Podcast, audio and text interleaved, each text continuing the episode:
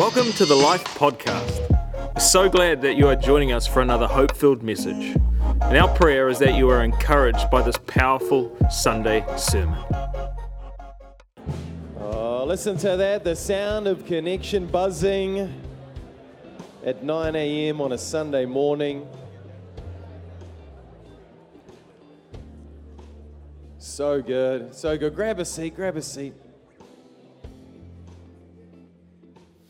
Grab a seat. What a cool morning to be in church, Pentecost Sunday. And I don't know about you, but man, that worship was awesome. I was in tears a few times in worship. So I'm hoping I can hold it together to preach. I just felt the presence of God in this room today. And I think there's no doubt the Holy Spirit wants to show up, especially on a Sunday like this. He wants to every Sunday, but I think there is something significant about Pentecost Sunday. And you know, it's awesome to be preaching on that today, and I hope you had a good weekend so far. Oh, yeah. Hey? Yeah, Greg's like, yeah, the Blues. That's all he's thinking about last night. That's the one. Yeah, that's the one. Hey, my boy had a great game yesterday, and I was thankful that last Sunday in church I was talking with my good friend, Pastor Aroni, the pastor of rugby coaching dad, and I took some of your kind words and your tips, and I went and had a yarn to my boy, and we changed a little bit in training, and then this week he got player of the day and tackler of the day. My man. So if you're here and you support Massey, unlucky. My boy just tore them apart yesterday. That's good. Proud dad. And no, you're a good man. Thank you. I appreciate that. And it's funny, I was talking to my boys about Pentecost Sunday, you know, you're driving out south here. I said, it's Pentecost Sunday. You know, that word's weird, Dad. Sounds kind of like Mentos Sunday. And then the other one was like, yeah, Mentos Sunday sounds better. Well, you go to kids' church and you learn something, because the end of the lesson it stops right here. Anyway, it's a good day, Pentecost Sunday. I just want to prophesy over today.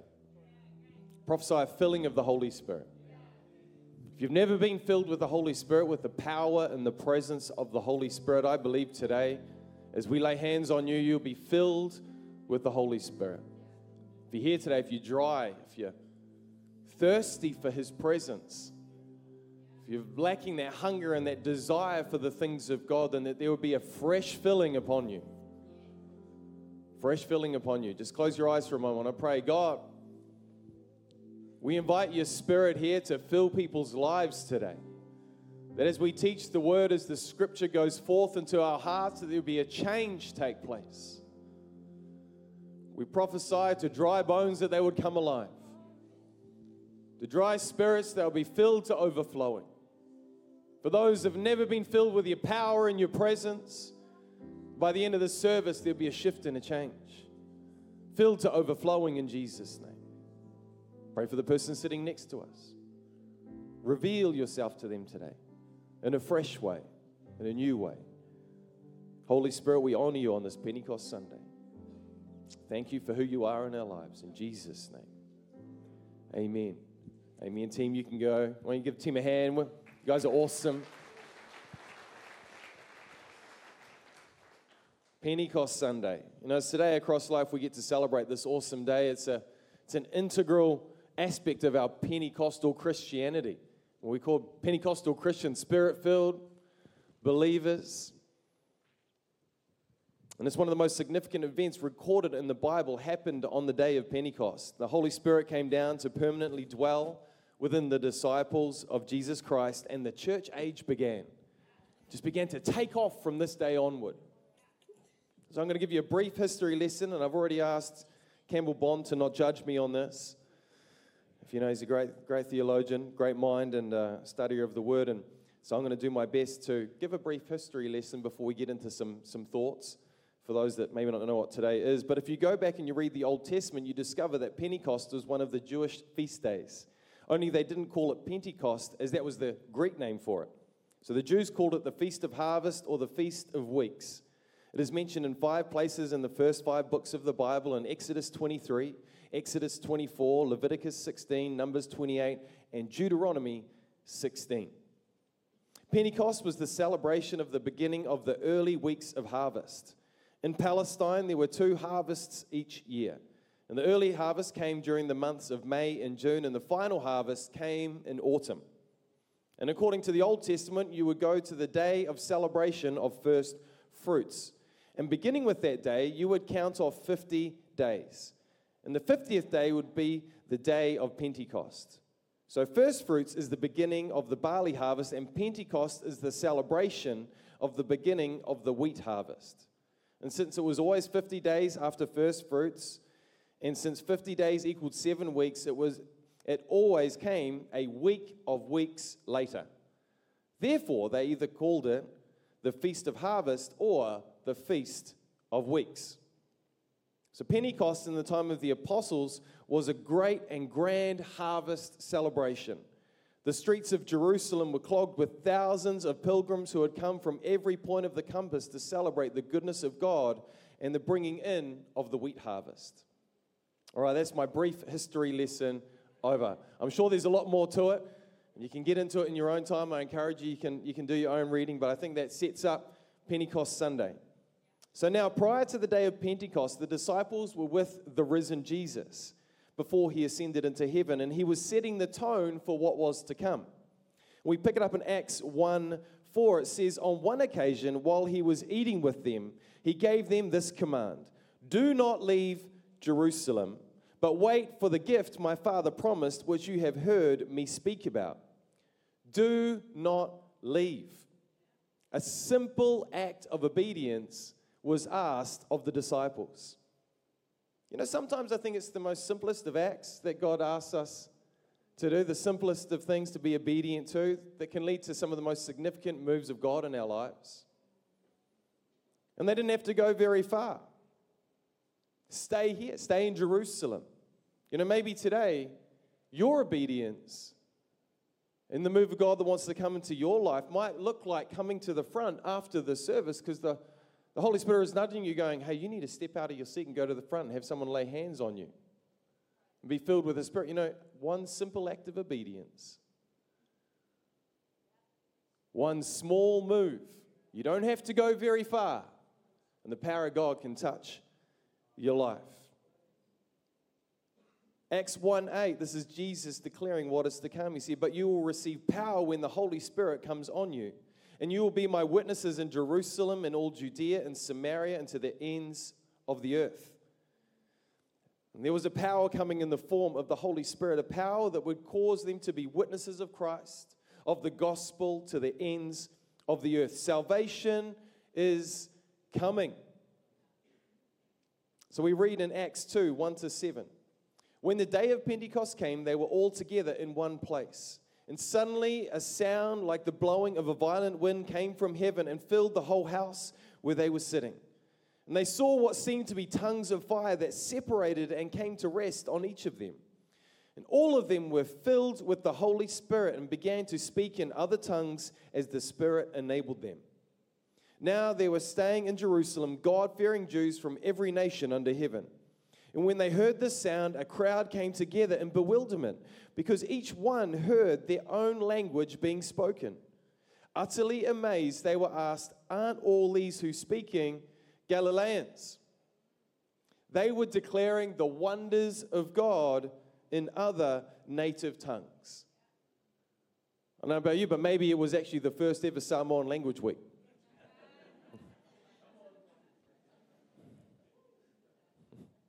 Actually, if you're Samoan here, why don't you stand to your feet for a moment? Just stand up, Samoan. Just feel like the Holy Spirit wants to do something right now. Lift your hands. We're just going to pray for an anointing on your communities, that the Spirit of God go through every street of your communities, your homeland, the power of God will come. And he'd use each of you in a significant way, amen? Well, let's pray. Come on, if you're sitting down, why don't you stretch your hands towards these people? You're close and put a hand on them. Your Holy Spirit, we just pray right now for a fresh anointing of your power upon every Samoan in this room right now. God, we see it as a representation of a community that you want to reach with the power of God. Father, I pray that the religious spirit would go in Jesus' name, God, and a relationship spirit would come by the power of your presence. Upon every person standing here, God, we declare authority, kingdom authority would flood out of them, God, to every person in their family that they connect with, that they meet with, that there'll be a touch of heaven upon every word. God, we pray that the kingdom of heaven would break out in the Samoan communities. God, there'd be transformation. God, there'd be breakthrough. There'd be freedom. Love would be evident. Grace would come. We declare hope upon every street corner. Father, we pray for the homeland. God, we pray for your power. God, we pray for your blessing. God, we pray for your favor. Jesus, would you have your way? We pray for numbers and numbers of salvations, people turning back to the Lord. Signs and wonders would come to the Samoans in Jesus' name. Jesus' name. Amen. Amen. Amen. Grab a seat. Grab a seat. Well, that was cool. Not something I was planning to do. It's fantastic. That's what I think. It's what the Holy Spirit does when He leads. You listen. You know, there are several significant aspects as to why we celebrate the day of Pentecost, which is what we'll talk about today. There's many more, but these are just some of the ones that I've picked to talk about today. And the first one is this, is that Pentecost Sunday was the fulfillment of prophecy. John the Baptist had prophesied the coming of the Lord and the filling of the Holy Spirit. He said in Matthew 3:11, I baptize you with water for repentance, but after me comes one who is more powerful than I, whose sandals I am not worthy to carry, and he will baptize you with the Holy Spirit and fire. And 10 days before Pentecost, Jesus reiterates John the Baptist's message in Acts 1:5, for John baptized with water, but in a few days you will be baptized with the Holy Spirit. An outpouring of the Spirit was prophesied about in the book of Joel, is referenced in Acts 2:17. It says, in the last days, God says, I will pour out my Spirit on all people. Your sons and daughters will prophesy, your young men will see visions, your old men will dream dreams, and even on my servants, both men and women, I will pour out my Spirit in those days, and they will prophesy. The outpouring of the Holy Spirit was the fulfilling of Scripture. Powerful. Fulfilling of the Word of God. The second thought is this, is that the message was the risen Jesus. What Peter preached on the day of Pentecost was this.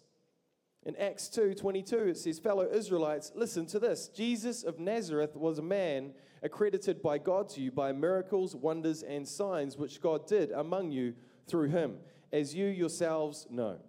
This man was handed over to you by God's deliberate plan and foreknowledge, and you, with the help of wicked men, put him to death by nailing him to the cross.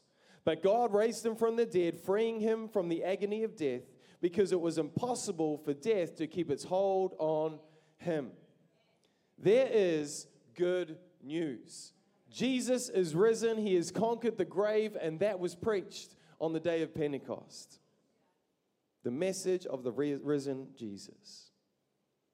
The third thing is this, that there were signs of being filled. They began to speak in tongues by the power of the Holy Spirit. You know, I used to go to a church before life. I was a part of a community church, but this church didn't believe in the filling of the Holy Spirit. And I grew up in this like religious cult also that didn't acknowledge the Holy Spirit at all. We didn't believe that you would be a Spirit-filled Christian. And so what I used to do is this church that I went to, they didn't have a PM service. They didn't have a night service. So every now and then I used to sneak off to this Pentecostal church over on the other side of the North Shore, and I was sitting in the service one night, sort of like maybe three-quarters of the way back. I was just sitting there, and they started talking about the Holy Spirit and being filled with the Holy Spirit. And as I was sitting there, the Holy Spirit filled me. And then they went into worship, and then I felt this, you know, like this overwhelming sense to begin to pray in another language. And I just started to speak in tongues. And I was like, and it came just like, it's like the tap was turned on. My mouth just didn't magically start turning on by itself, but it was just this overwhelming sense that something had to come out of me. And then it just flowed and flowed and wouldn't stop. And this is me coming from a church where they said it's not for today. They didn't believe it was for today. No one lifted their hands in worship. And then I started getting hit up because I went back to my church and I was the only one in church raising my hands in worship, but it's like I couldn't help these things going up. I've been baptized in the Holy Spirit, filled with His power. Something that I was told wasn't real. But it happened to me. I wasn't asking for it. I guess I was inquisitive. Because I was like, what are these fruitcakes always saying? You know? What are they mumbling? What's going on? You know, I wasn't a young guy that had it all together. I had plenty of sin in my life. I had lots of mistakes and all that stuff. And the Holy Spirit still chose to fill me. Acts 2:4 says, all of them were filled with the Holy Spirit and began to speak in other tongues as the Spirit enabled them.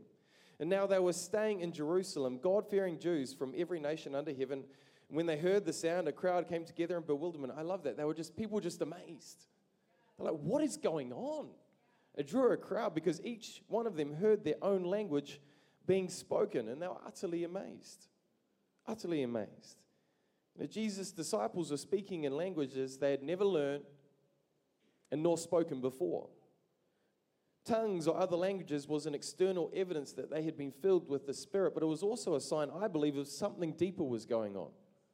It was more than just a wow moment. Non-Palestinian Jews had come to Jerusalem to celebrate the Feast of Harvest, and they were witnessing the Palestinian Jews speaking in languages that they wouldn't have learned or spoken before. It was a proclamation, a reaffirming that the gospel would go into all the world. And like it says in John 3:16, for God so loved the world that He gave His one and only Son, not just Israel, not just His chosen people, but the world. That He gave His one and only Son, that whoever believes in Him shall not perish but have eternal life. The gospel is for everybody. Pentecost Sunday is a celebration of that, a reaffirming of that it wasn't just for one tongue, for one nation, but for many tongues and many nations would receive the gospel. And there's also many evidences of being filled with the Spirit, known as the gifts of the Spirit, as mentioned in 1 Corinthians 12, that become evident in our lives, such as wisdom and understanding. In 1 Corinthians 2, it says this. It says, we have not received the spirit of the world, but the Spirit who is from God, that we may understand what God has freely given us. That is what we speak, not in words taught us by human wisdom, but in words taught by the Spirit, expressing spiritual truths in spiritual words. The power of the Holy Spirit. For edifying ourselves and for the edification of the church. A power that causes His kingdom to break out into our worlds, to be seen by those around us. I mean, that's why as a church, as life, we're here to impact and change our generation with the reality of Jesus. Spirit-filled, believing Christians going into the world to see people's lives changed. The next thought is this. They were significant because of the first converts to the Christian church that took place. Peter had preached the good news of Jesus Christ, and 30,000 people accepted the message, believed, were water baptized, and then baptized and filled with the Holy Spirit. Acts 2:38, Peter replied, repent and be baptized, every one of you, in the name of Jesus Christ for the forgiveness of your sins, and you will receive the gift of the Holy Spirit. The promise is for you and your children and for all who are far off, for all whom the Lord our God will call. With many other words he warned them, and he pleaded with them, save yourselves from this corrupt generation. You know, I think that word back then is still true today, amen. Save yourselves from this corrupt generation. We are in a corrupt world, a corrupt generation. And those who accepted this message were baptized. And about 3,000 were added to their number that day. 120 people to 3,000. All because the gospel was preached through the power of the Holy Spirit. Imagine what could take place if this room here was filled with the power of the Holy Spirit. The numbers and numbers, the generations that will be impacted. The thousands to come that will begin to know the truth. Because it's something that could take place in this room today. See, Jesus' message was also vindicated. What Jesus had promised had been fulfilled, and there were witnesses to it. Acts 2:32, God had raised this Jesus to life, and we are all witnesses to it. exalted to the right hand of God, he has received from the Father the promised Holy Spirit and has poured out what you now see and hear. You know, we can be encouraged that we serve a faithful God, a true God, a God who is true to his word. His word, what it says in here, he's true to it. The word of God is truth. A God who is true to his promises, a God that delivers on what he says. Someone here, you've had a word from God and you're wondering, will it ever come to pass? He is faithful to his word. Don't you ever give up. You may not even see it in your own lifetime. But you've got to believe that God is true to his word. His message is true. Team, why don't you come and join me? That'd be awesome.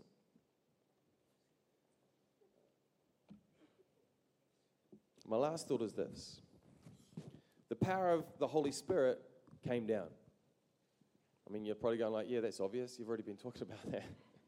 How is that a thought? The power of the Holy Spirit came down. This was the power that Jesus had promised, as we read earlier in Acts 1, where he said, but you will receive power when the Holy Spirit comes on you. And you will be my witnesses in Jerusalem and all Judea and Samaria and to the ends of the earth. This power coming to the followers of Jesus was a power to be witnesses of Christ. And they were also said then to be filled with the Spirit, messengers of the gospel. You know, this word witnesses here, it comes from the Greek word martyrs. I'm sure I'd often hear martyrs, people that die for their faith. So you will receive power, the Holy Spirit, and you will be my witnesses, us being witnesses. Visible evidence of the filling of the Spirit is that we are empowered by the Spirit to be witnesses, to be martyrs of the gospel of Jesus Christ. Living a life before the world around us that expresses faithfulness to Christ in everything we say and in everything we do. A life that expresses a willingness to suffer, even if necessary, until death. You know, I don't know about you, but to me, that is one incredible power that I don't think I could live that way on my own. Now, the gospel was not only to be preached to the Jews, but also to the Samaritans and to the Gentiles and to the ends of the earth. I think the same goes for us. We are to be filled with the power to witness not only to our own homes in whānau, but to our city, to our nation and beyond, to our workplaces, to our schools, to our communities. We receive the filling of the power of the Holy Spirit, not just for ourselves, but so the message of Jesus Christ can spread and bring salvation to those that need it. Doesn't matter how educated or uneducated you are. Doesn't matter how qualified or unqualified you are. Whether you've been saved 50 years or 5 minutes. When we're filled with the Holy Spirit, we are empowered to preach the good news. Acts 4 highlights this when we see Peter and John filled with the Holy Spirit. And they're speaking to the Sanhedrin, a religious council. It says in Acts 4, salvation is found in no one else, for there is no other name under heaven given to mankind by which we must be saved. And when they saw the courage of Peter and John and realized that they were unschooled, ordinary men, they were astonished that they took note that these men had been with Jesus. When you are filled with the Spirit, people will take note. He's been with Jesus. There's something different about him at work. Look at her. There's something different. I can't put my finger on it. There's something. Such a courage upon her in these meetings now. I wonder what's going on. You know, what have they been smoking on the weekend? See, my courage used to come from the bottom of a bottle, or the end of a joint, taking some pee. My courage now comes from the Holy Spirit.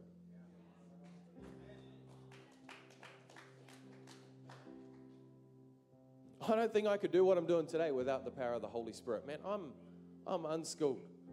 I didn't finish high school. My best subjects were PE and lunch. I'm not a theologian. I try my best. I got a terrible memory. You know, I find it really hard to memorize scripture. Well, I need the Holy Spirit. In school, I'll tell you what, since I've been baptized with the Spirit, there is a courage and a boldness. I'll share my testimony. When you're filled with the Holy Spirit, you can freely testify to what Jesus has done in your life. That's why I can tell you that I walked through being sexually abused by a family member. The reason I can stand up before people and say that is because of the power of the Holy Spirit in me. I couldn't do that before. That was locked up and hidden away in a dark place. But when you encounter the love and the grace and the power of Jesus, there's things that just take place in you that you can't change, or you can't get to that place on your own.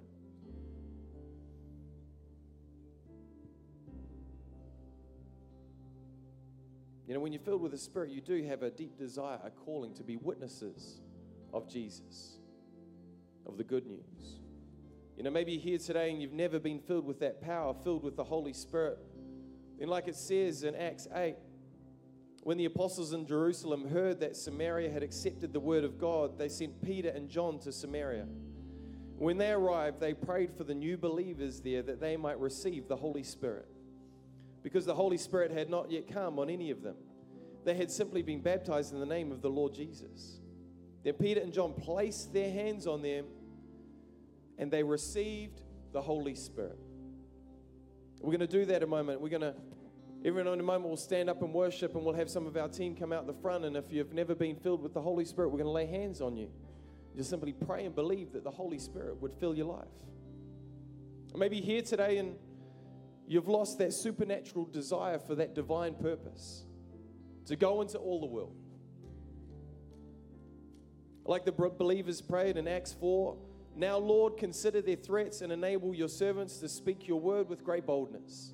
Stretch out your hand to heal and perform signs and wonders through the name of your holy servant Jesus. And after they prayed, the place where they were meeting was shaken, and they were all filled with the Holy Spirit and spoke the word of God boldly. There's going to be a boldness come upon some people today, a fresh filling of his presence. That desire would rise back up in you for the things of God.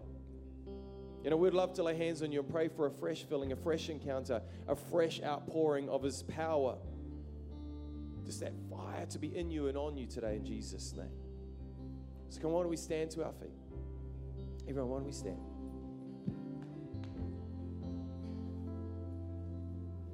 And as the team lead us in worship, if that's you, you've never been filled with the Spirit before and you want to be baptized, filled with the Holy Spirit, then I'll encourage you to come out of your seat to the team up the front. If you need a fresh infilling, a fresh touch of his power and his presence, we want to lay hands on you and pray for you as well. Now, so some of you might be feeling nervous, like what's going to happen, what's going to go on. So you just got to be yourself. You don't have to be anybody else. You don't have to force anything. You just have to have a heart that says, man, I'm willing, I'm open to be filled with his presence. And we're going to worship. We're going to spend a good amount of time lifting up the name of Jesus. Thank you for listening to this podcast. I trust you're encouraged by this incredibly powerful word. You know, you've always got a place to call home here at Life, and I want to encourage you to join us in one of our campuses in Auckland or Tauranga, or why don't you join us at Church Online? To find out more about Life and to stay connected with us, why don't you visit lifenz.org.